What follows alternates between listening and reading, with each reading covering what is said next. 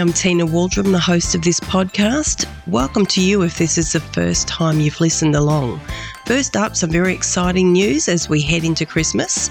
Many people have asked me for some ideas and some practical ways to share their faith, so I've put together an online Christmas course for 2022 to help you. I'll share an outreach focused devotion each day and give you a very practical idea to reach out to those around you. I'll be online myself each day and chatting with you through the private community. I'd love to meet you. You can access the course at www.evangelisminaustralia.com forward slash Christmas course. A big thank you to everyone who has shown some love to us for the podcast. We are now a finalist for Christian Podcast of the Year. Very, very exciting. Now let's get into this week's episode. Welcome to the Win Win Evangelism podcast. My name's Tina Waldrom, and today I'm speaking with Tracy Lauersen, and we are talking about sharing Jesus when your health is failing. Now, Tracy is a minister at Warragul Anglican Church in Victoria and had this brush with cancer. We've talked about lots of things, but I really wanted to discuss with her this story and how she was able to share Jesus even in this situation. Welcome to you, Tracy. Oh, Oh, thank you, Tina. Great to be with you. Fantastic to have you along. And I guess no one expects to have a brush with cancer, but you know, more so, you're highly involved in church work. What was the world like and what was happening when you actually did find out that this was going on in your life? Well, it was 2012, and uh, we were on a beautiful family holiday in America. We were on a skiing holiday in Colorado in a great place called Breckenridge. And that was when I discovered a lump in my breast. And I hate to say it, but I was so busy that even when we got back to Melbourne um, about two weeks later, uh, that was January, and it was not until probably uh, maybe two weeks before Easter that I finally went to the doctor. I just hate to say that because a really stupid thing, and I was just super busy at work, and uh, I should have gone to the doctor as soon as I returned to Australia. Breast cancer is a fast growing cancer. So by the time it was diagnosed just before Easter, I think it was it had just nudged its way into what they call stage two.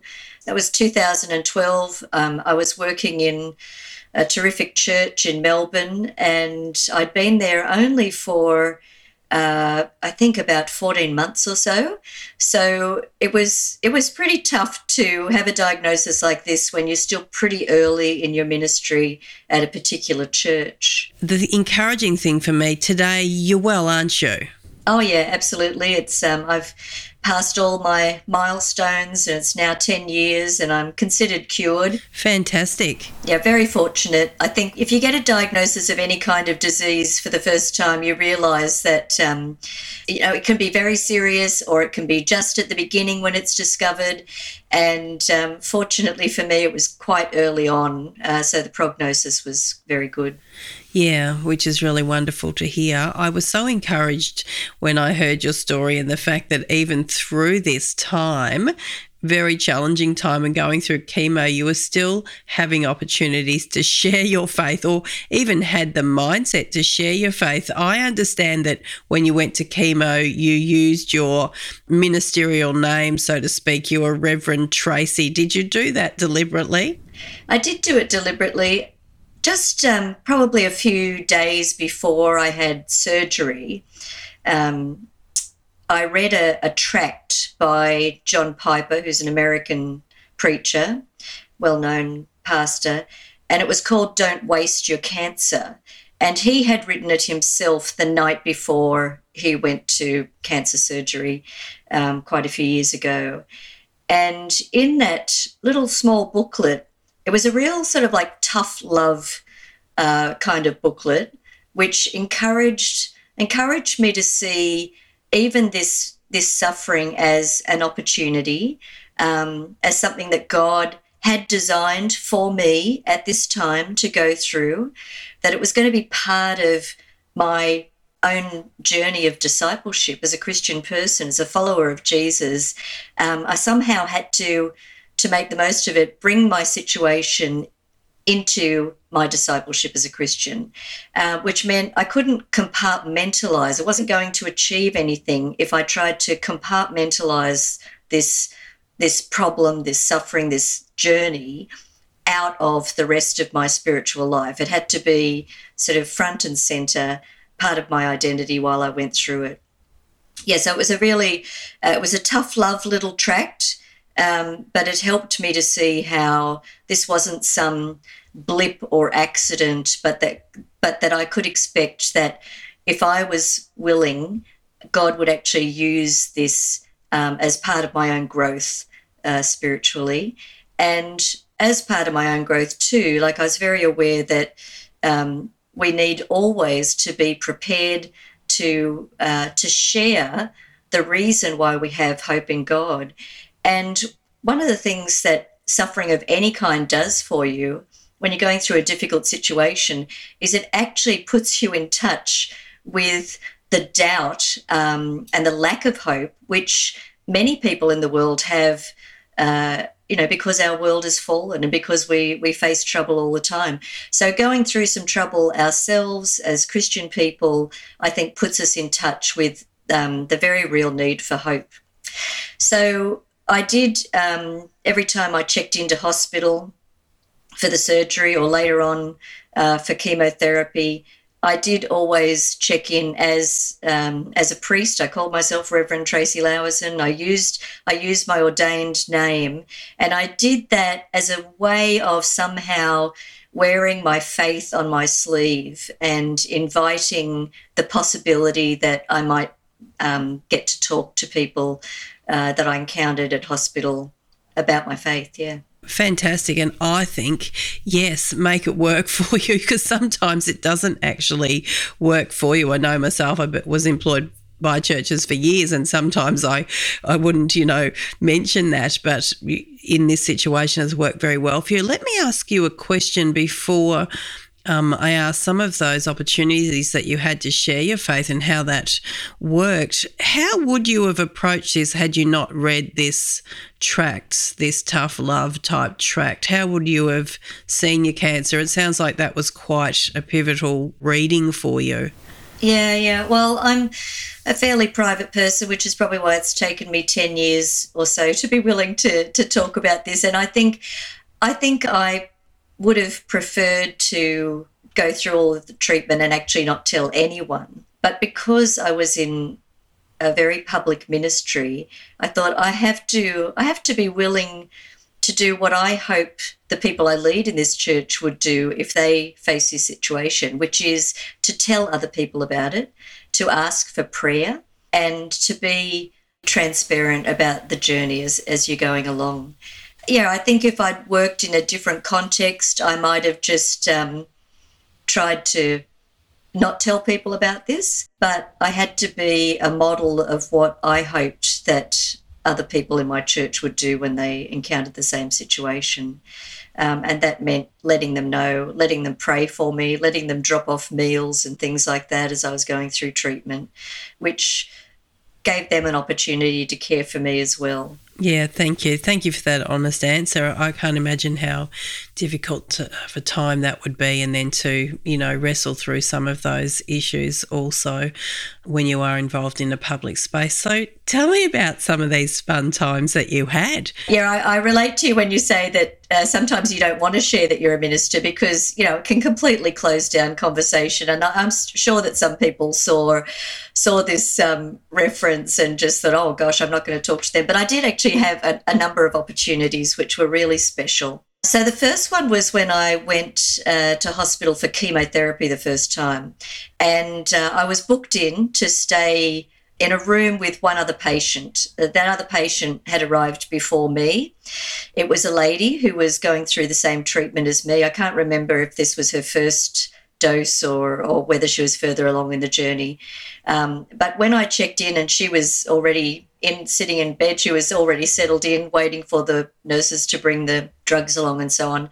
Uh, she had looked at um, the name on the bed next to hers, and when I walked in, she said, "She said, oh." She said, I'm so glad that you're here. She said, I really need to talk to a minister. And uh, chemo takes a lot of hours, and we were both in overnight actually. And we talked um, for many hours. And she had, um, she was a Christian lady who had wandered away from her faith for, for quite a few years. And so we had a great opportunity to talk about that and why that had happened. And um, I had the great privilege of encouraging her in her faith and and being able to pray a prayer with her of recommitment to faith later on that evening. So that was the first opportunity, which um, was a great encouragement to me as well, because as I said, it's good if you can see what you're going through as part of your spiritual journey. And um, I felt like God had showed me what was possible when you're when you're willing to be transparent about about what you're going through as a Christian person. So that was the first opportunity. Yes, yeah. And I think people are, you know, when people are in distressed times, particularly in this space when your health is really failing you, you feel it's really failing you, you are looking for hope. Well, most people are looking for hope, don't you feel? Yeah, yeah, absolutely. Um, and I think that if we do have faith, as this lady had faith but had walked away from faith for a number of years, I think that um, facing what could be a life threatening diagnosis put her very much in touch with that lack of hope that she had in her life. Yeah. Yeah, absolutely. So I think, you know, just listening to your story, there are spaces, particularly these times, if we feel our own health is failing, it still is so powerful to be able to share ourselves that we do have some hope, even though it's not how we expect it. It's not the perfect life, but we can still actually share that we still have some hope or trust through these difficult situations, which does comfort other people. Very much so. Tell me about uh, one of these other stories that you had the joy of being a part of. Cancer treatment takes about, I think it was seven or eight months. And sometimes, um, if I was feeling a bit low and I wanted to cheer myself up, I would hop on the train. We lived um, about 10 kilometres from the city. I'd hop on the train and go into the Chanel counter in David Jones, um, where they would uh, introduce me to some lovely new makeup that might sort of patch up my eyebrows, which were falling out, and things like this. And I'd hop on the train and go in and have a, a couple of hours in town and, and come back, a bit of retail therapy. But on one particular day when I was doing this, um, I, I wanted an opportunity to talk about my faith. And I prayed in the morning that God would give me an opportunity to share my faith. And I put into my handbag a little uh, booklet. It was the Gospel of John. And then I walked down to the station. And I was amazed that, like, within 20 minutes of saying this prayer and walking down to the station, I actually did have an opportunity, which was a very funny opportunity. Um, and I wrote it down in my journal. So this was 10 years ago, but I'll read out what happened. I didn't have a ticket for the train. I had to buy a ticket. So I walked over to the, the fellow who was selling the tickets on Camberwell Station in Melbourne. And the conversation went like this He says to me, two hour, zone one. And I say, yes, thanks. Four dollars, he says. And I say, is EFTPOS okay?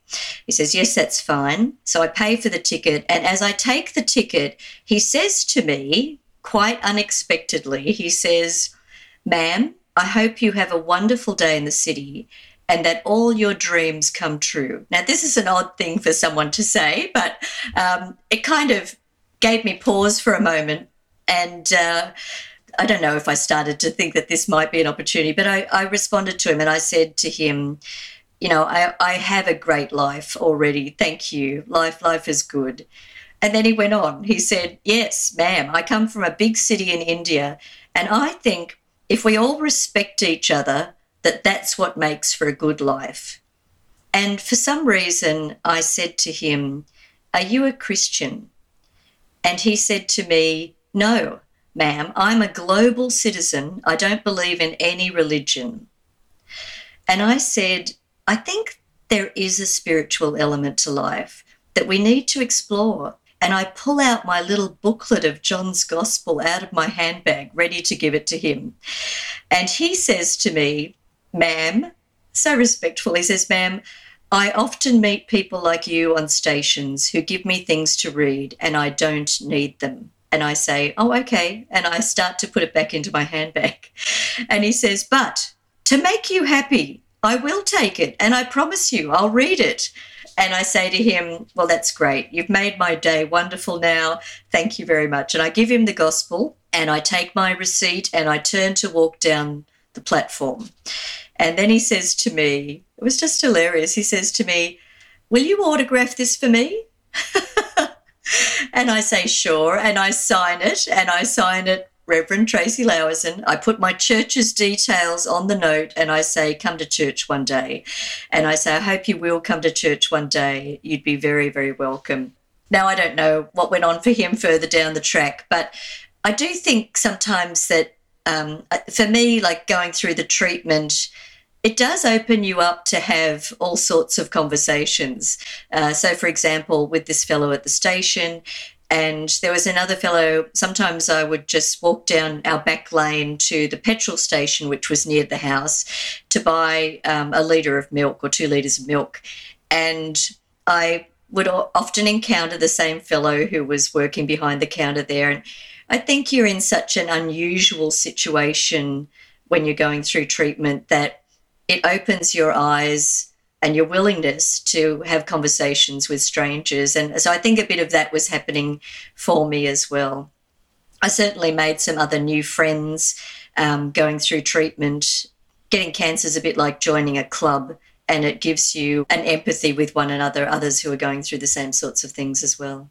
Yes, absolutely. And I mean, I just love your mindset that we can still be sharing Jesus even when our health is failing. But I guess what you're showing me, Tracy, is you are, you certainly have to have a, a willingness or a a mindset if you if your health is failing and you're a Christian first of all even having a mindset that okay still I'm a part of the Great Commission during this time. I'm like you said, I'm not trying to make this a certain compartment of my life, but it needs to still be a part of my full Christian expression, which I think is just so helpful.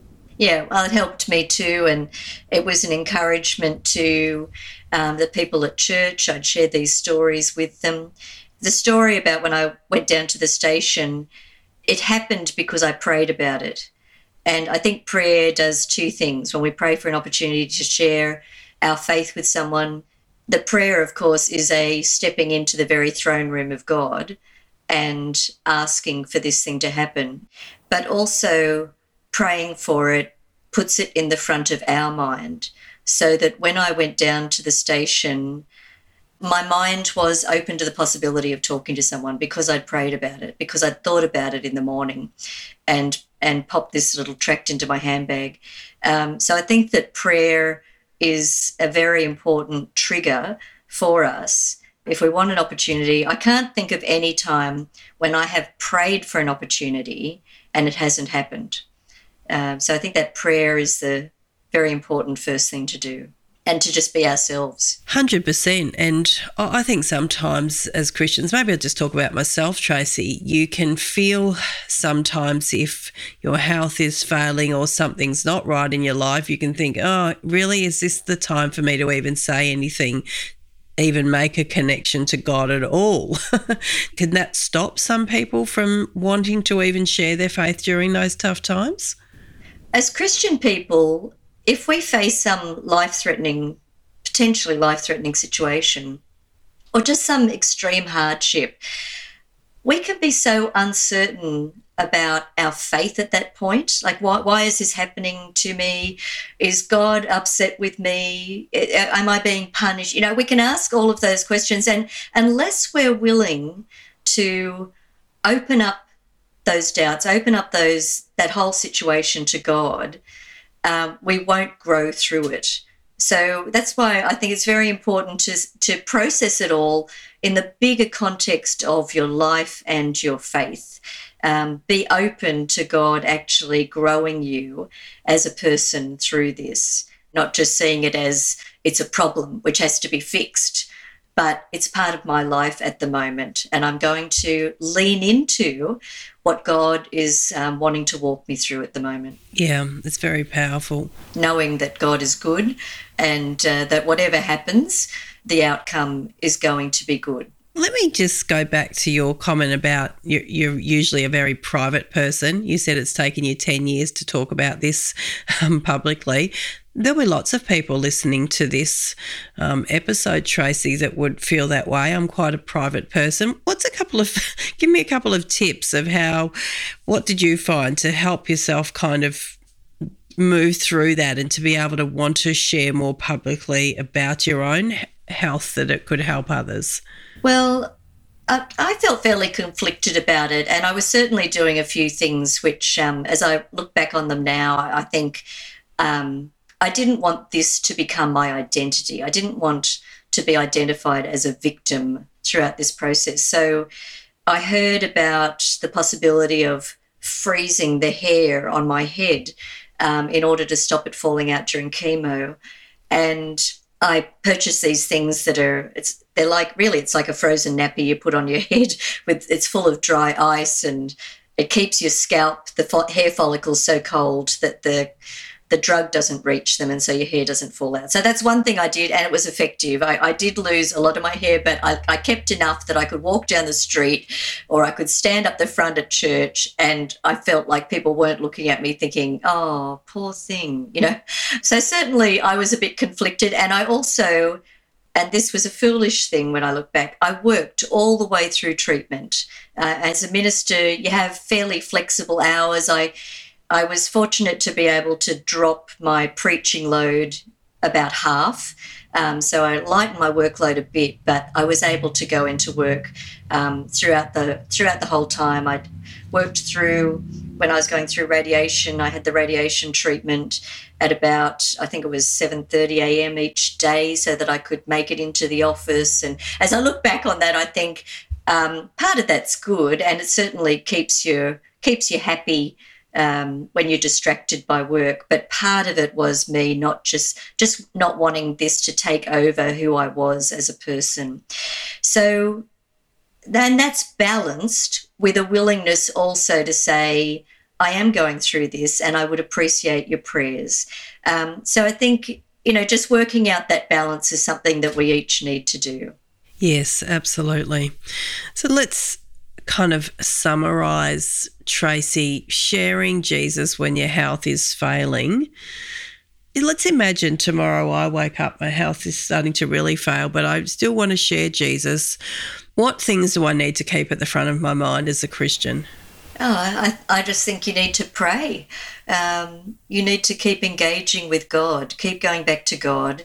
Uh, even if you feel like maybe you've hit a bit of a wall um, you don't know what the future holds, but uh, God can take you through that. So, you know, keep working on your own spirit and uh, be a person of prayer and pray for an opportunity to, to, to talk about your faith in a very genuine way. Uh, and I think those opportunities will come to you. And I think you'll grow as a person through it. Yeah, I think being genuine is the key, isn't it? You, you've got to just be able to be honest about what's going on in your life and be able to share from from that from that position.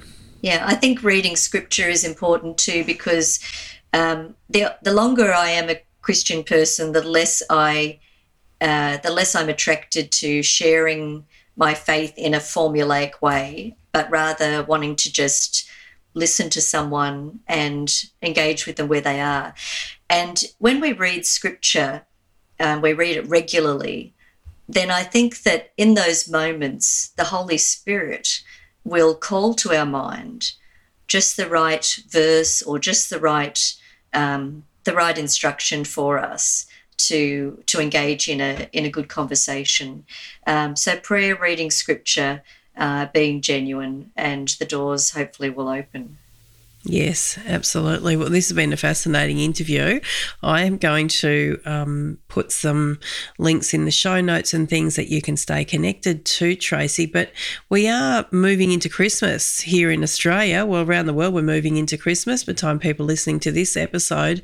And so I want to encourage you that even if you are going through a tough time, even if you are having a, a health issue or moving through a, a stage like that, that continue to press into the Lord, as Tracy's saying, but look for opportunities in this very unique situation. You're going to be around people that maybe you are not going to be around forever, hopefully, and you're going to be in community with people that are all new. And there's wonderful opportunities for you to even share your faith through these tough times. So, Tracy, thank you so much for being with us today and for sharing your story. I appreciate how hard it is to finally talk about that. So, thank you so much for your time.